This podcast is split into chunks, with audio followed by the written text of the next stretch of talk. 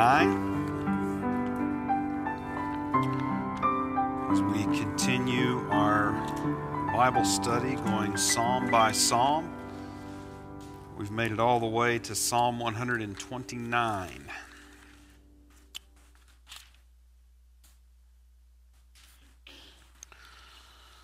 I'll start with our summary statement for the psalm. Psalm 129 calls Israel to sing of the Lord's righteousness, who judges all the enemies of Zion.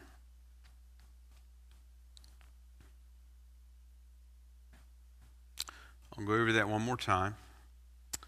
Psalm 129 calls Israel to sing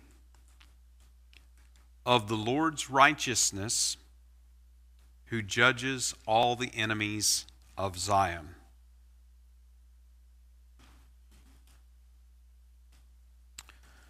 Simple outline for the psalm will be in two parts verses 1 to 4, persistent enemies.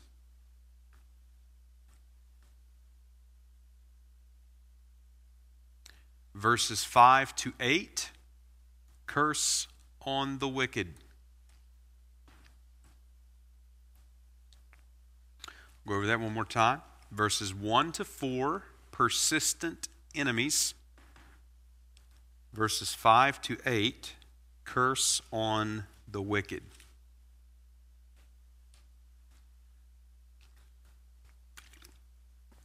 All right, we'll go to our observations now. So, Psalm 129 is an anonymous psalm. You can see the superscription there, a song of degrees, and uh, there's no author attribution. there's uh, no musical direction um, beyond the mention of song in the beginning. Uh, you do have a call and response, may Israel now say, um, which, is, which is generally um, sort of a call and response um, musical direction. There's no occasion that is given for the writing of the psalm, and the psalm envisions the future judgment of the enemies of Zion. Um, and you can see the psalm has sort of a future tense to it. And then you look at verse 4, and you see that, that God has cut, or Yahweh has cut the um, ropes or cords of the wicked. Uh, which again is something future to happen. So it envisions this future judgment of the enemies of Zion. To categorize this psalm, it is still in the group of the Psalms of Ascent. Uh, that begins with Psalm 120, goes through Psalm 134. So that makes this the 10th now of the 15 Psalms of Ascent in this group in Book 5 of the collection of the Psalms.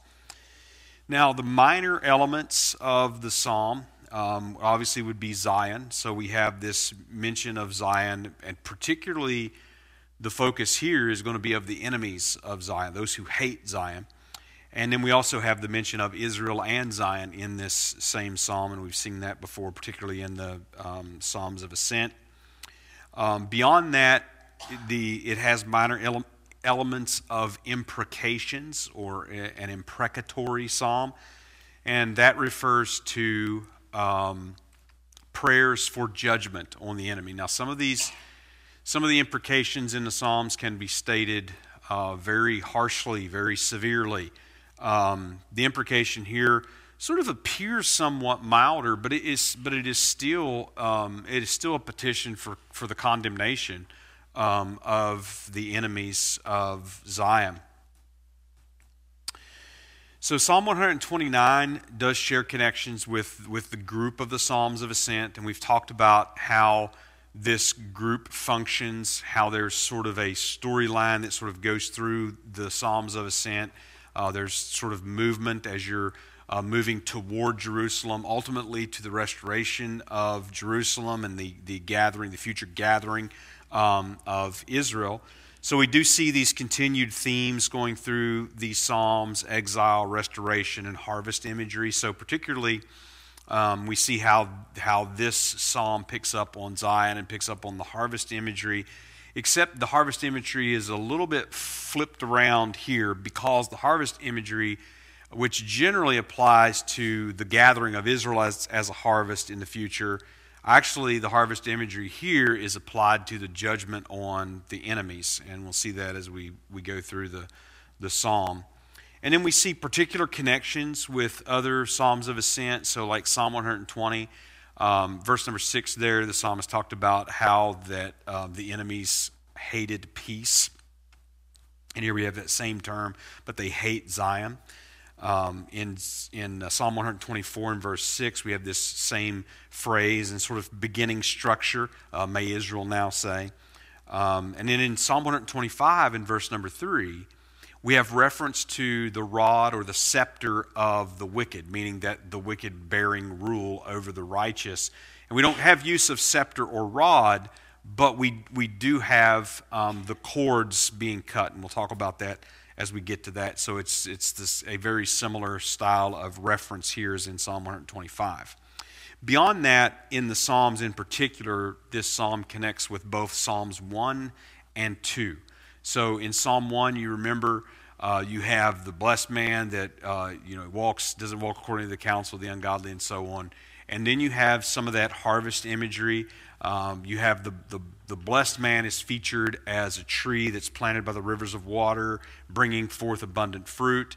Um, the wicked are not so, we're told in that psalm, but they are like the chaff that the wind drives away. So when the harvest, when the reapers and the harvest come, they are, they're not fruit, they're not gathered in, um, but rather they are blown away and, and burned.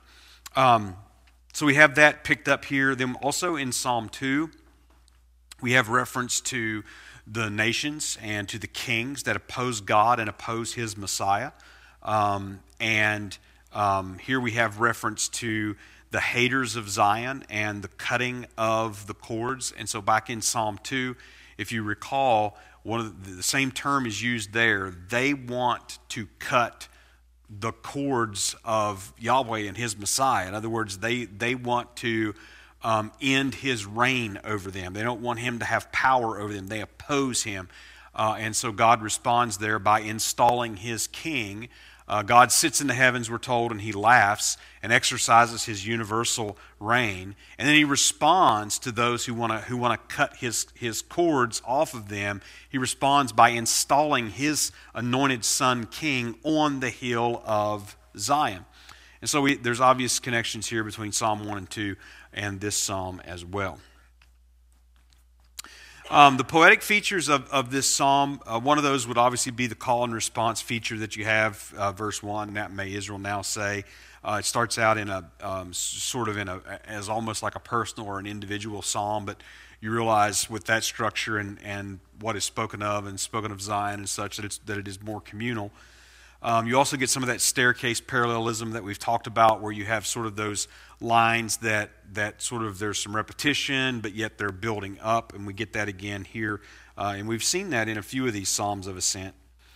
You get a use of imagery, a poetic imagery, and so the har- there's harvest imagery and and agriculture, farming related imagery that's used in the psalm, and it's actually used in a, in a dual way. So you have harvest imagery that's used on the one hand to depict the uh, ongoing affliction and the ongoing persecution of Israel by their enemies. And then it gets flipped, and you have this imagery that is used pertaining to the wicked um, and how their harvest will be fruitless. Uh, so it's sort of like a, a imagery in persecution and then flipped to be imagery in retribution. Um, you also get the, um, the passage of time that, that is depicted here as the life of a son. So you get these, these double um, or these repeated sayings, many a time have they afflicted me from my youth. And so that gives us, that gives us the, um, the feeling of, of, this passage of time, like this has been some long ongoing from the time that this son was, you know, very young until he has, you know, grown and matured, maybe even become an old man. Um, but actually, this speaks of Israel as you go on through the psalm. All right, so we want to work our way through the psalm. We have eight verses here. I'll go ahead and read these. Many a time have they afflicted me from my youth, may Israel now say. Many a time have they afflicted me from my youth, yet they have not prevailed against me. The plowers plowed upon my back, they made long their furrows. The Lord is righteous, he hath cut asunder the cords of the wicked. Let them all be confounded and turn back that hate Zion. Let them be as the grass upon the housetops, which withereth afore it groweth up, wherewith the mower filleth not his hand, nor he that bindeth sheaves his bosom. Neither do they which go by say, The blessing of the Lord be upon you. We bless you in the name of the Lord. All right, so verses 1 and 2 give us the opening statement of the psalm. We have this, this repetition in, in these two lines that open this. And we have this repeated line of being afflicted from my youth uh, many times. So there's, there's the expression of ongoing afflictions that are perpetrated by the wicked against Israel. Now, Israel, of course, here, reference to the nation from Jacob, the nation that was promised to Abraham. And, and it's the image of the son that represents Israel. So it's actually Israel from Israel's youth or infancy that has been aff- afflicted as a nation by the enemies, the haters of, of Zion, as we see as we go on in this psalm. And the, on the second line, uh, we have, of course, we have the call and response in, in, in verse 1, and may Israel now say. And then in verse 2, we have this the parallel where it, where it escalates, it goes upward. Um, the repetition is answered now with this confident statement they have not prevailed or overcome. So the psalm starts out by giving us the sense that there has been a persistent persecution that has, that has just gone on over a protracted length of time, but for all that, they've not prevailed. In other words, they've, they've not been able to cut off Israel. They've, they've not been able to destroy them, to wipe them off um, from the face of the earth, cut them off from the land of the living, um, which is language we've, we've seen used in, in different places. The enemy has afflicted Israel continually, but has not um, achieved success in doing away with them. Then we get to the, um, the next verse 3 where we get the picture of the affliction the plowers plowing up on the back and making long the furrows. So, plowing here is a part of that planting and harvest, harvest imagery that is used in this psalm. And it's actually, it's actually completed. So, really, you have plowers that are plowing. So, that would be um, early stage. That's, that's beginning process. And then later you have reference to harvest, which that's in, in stage, late stage, um, end of the process. And so this, this psalm does progress that way um, as you go through it. So the plowing or the, the planting, uh, the plowing upon, my, upon the back of Israel depicts uh, just a torturous persecution. Um, at the hands of enemy nations, making long furrows. In other, in other words, um, this dragging out and, and intensity of persecution against this nation by the enemies that hate Zion.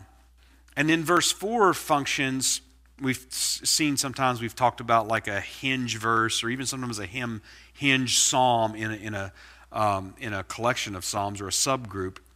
And here we've got like a hinge verse that's, that sort of pivots, it sort of turns. And so it's just a, it's just a declaration. Lord is righteous. Yahweh is righteous. Um, now you notice that he this statement is then it follows the statement of the affliction and the persecution that Israel has received from enemies, and then it's it's followed by the statement that he has cut the cords of the wicked. So here's an example, and we've, we've, uh, we talked about this in, uh, in our study in Matthew as we've been in the Sermon on the Mount. We've been talking about righteousness and how that the Bible talks about the righteousness of God. So here is a great example of that. So this righteousness of God is expressed not in terms of some you know fixed standard that's outside of God himself that he's measuring up to, but rather it's spoken of in terms of his actions, his actions both toward Israel and toward his enemies. So he is righteous. In, in other words, he, he, in the way that he is acting, he is just toward Israel and he is just toward his enemies. So he delivers the first and he judges the second. The Lord is righteous.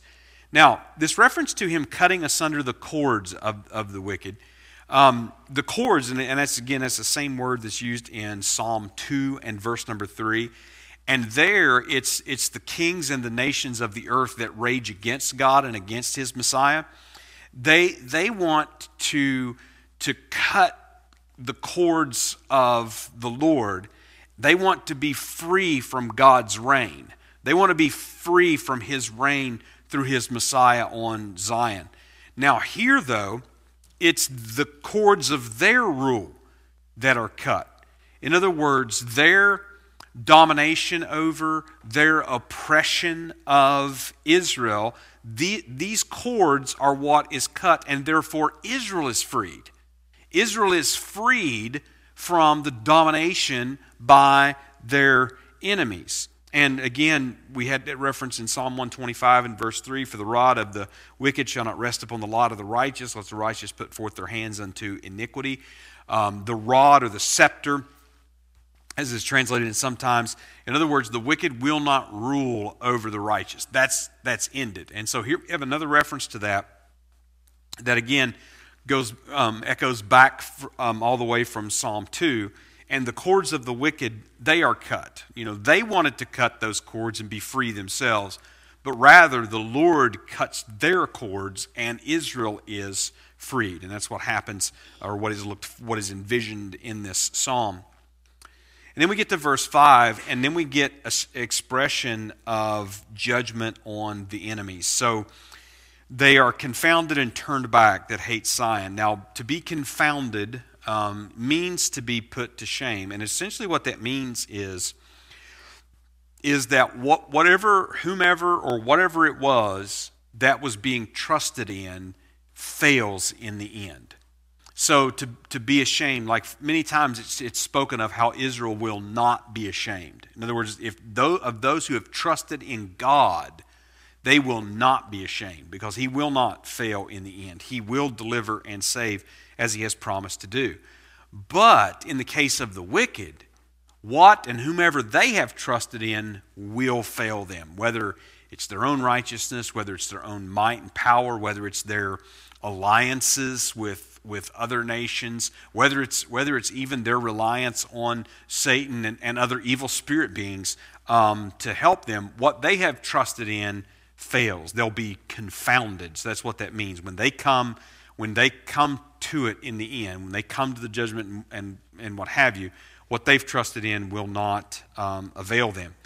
And then that they've been turned back. And so that phrase means that they've been driven back or they've been beaten back. It's, it's sort of like, um, um, like, a, like imagery from a battle.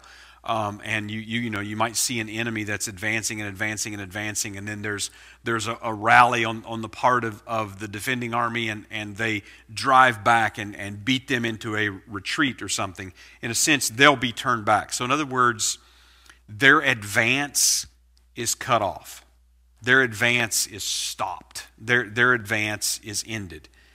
And then you notice that it's all of those who hate and oppose Zion, which means that they hate his king. They hate Yahweh's king, and they hate the place of his throne to reign over them. Again, these raging nations from Psalm 2. Now, as you get to verses 6 and 7 in this psalm, now we get this harvest imagery, and again, and it's sort of flipped around so that we get this progression. Started with the plowing. So that was the wicked that was doing the plowing. And they were plowing on the backs of the nation of Israel. But by the end, now this harvest imagery is turned around. And for all the plowing that the enemy has done throughout the many long centuries, they will reap no harvest. In other words, they, they will not accomplish their goal.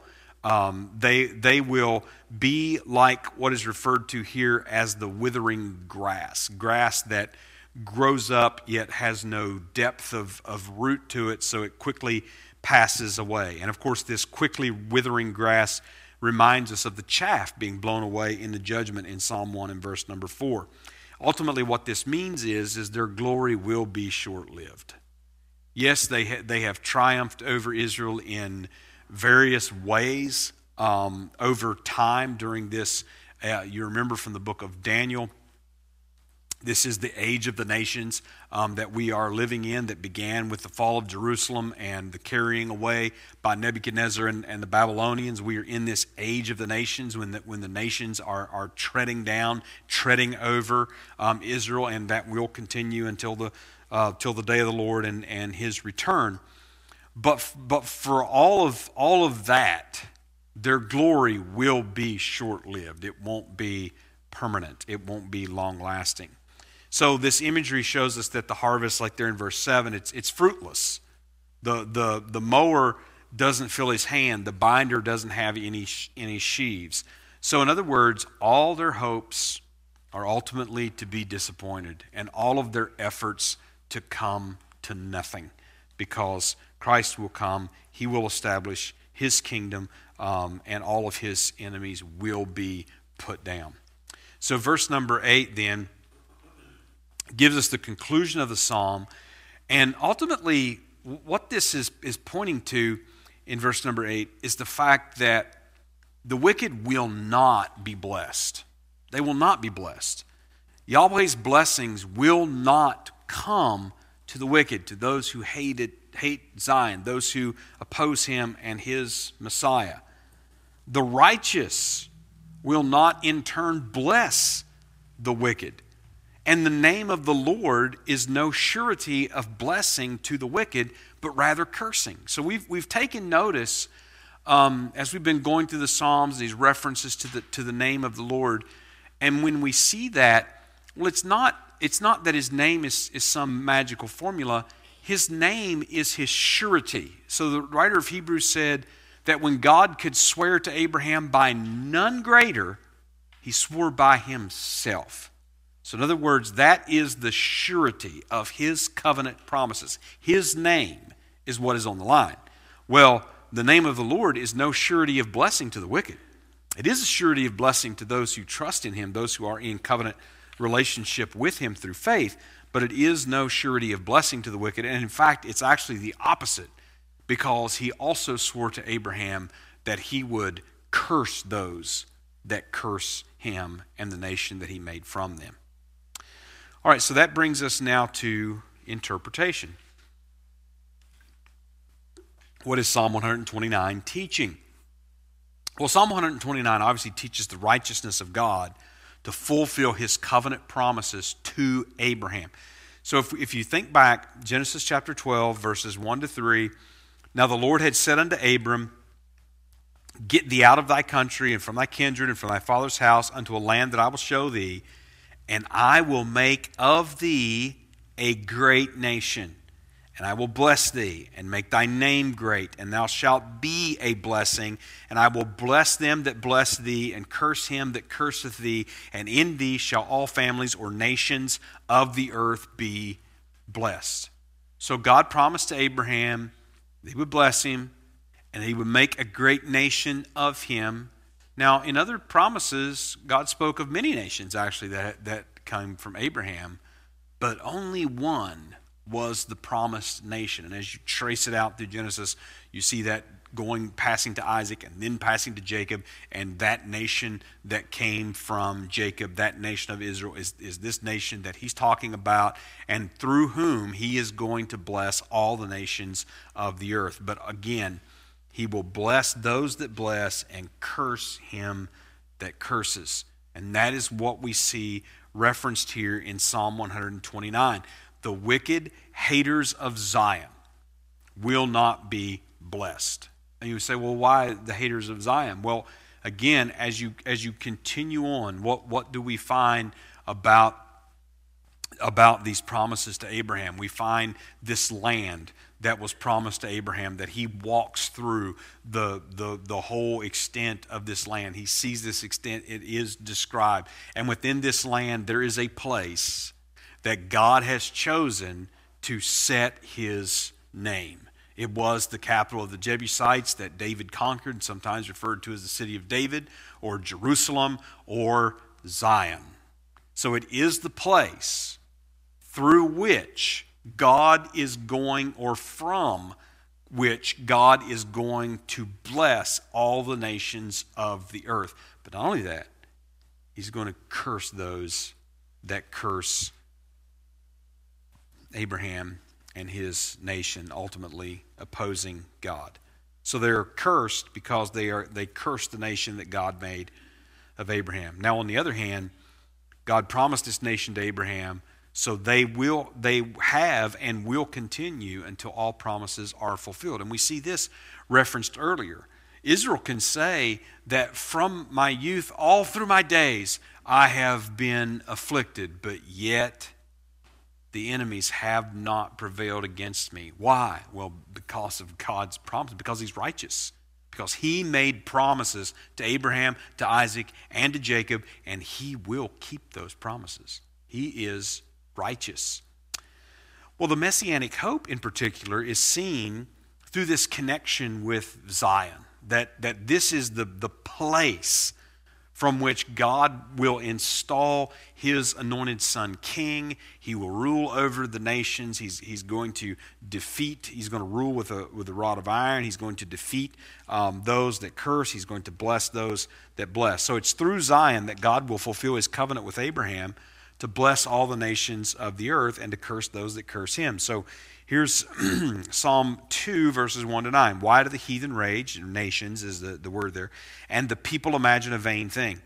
The kings of the earth set themselves, and the rulers take counsel together against the Lord and against his anointed, his, his Mashiach, his Messiah, saying, Let us break their bands asunder and cast away their cords from us. There.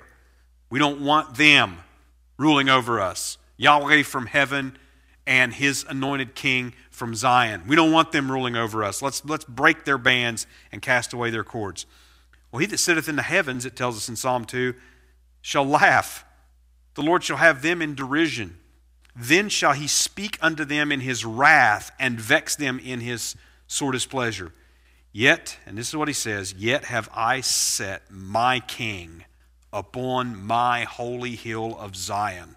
I will declare the decree. The Lord hath said unto me, Thou art my son. This day have I begotten of thee. Ask of me, and I shall give thee the heathen, the nations, the goyim, for thine inheritance, and the uttermost parts of the earth for thy possession. Thou shalt break them with a rod of iron. Thou shalt dash them in pieces like a potter's vessel. And this is precisely what Psalm 129 is envisioning. All right, uh, let's go to our application now. So, I have two primary applications of how this psalm speaks to us as, as modern readers of this psalm.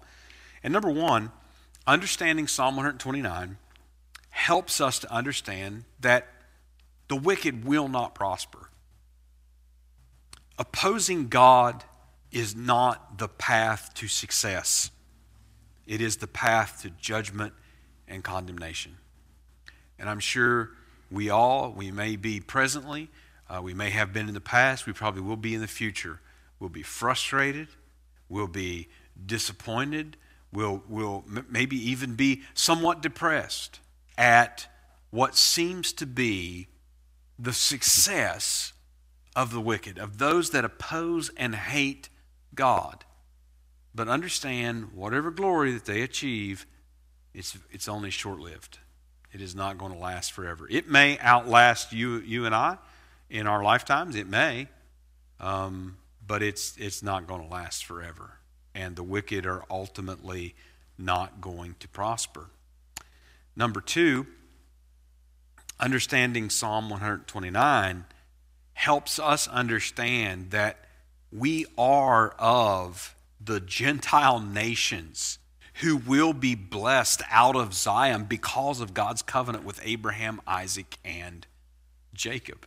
And that certainly is our future hope. That certainly is, is something to that we look forward to. And, and think about um, even go back to again to the Sermon on the Mount and Jesus teaching teaching us to pray, Thy kingdom come, Thy will be done in earth as it is in heaven. So this really is what we are looking forward to. And there, uh, if you think about Romans 9 to 11, and Paul talking about how that Israel has been set aside temporarily in this age, they've been set aside temporarily.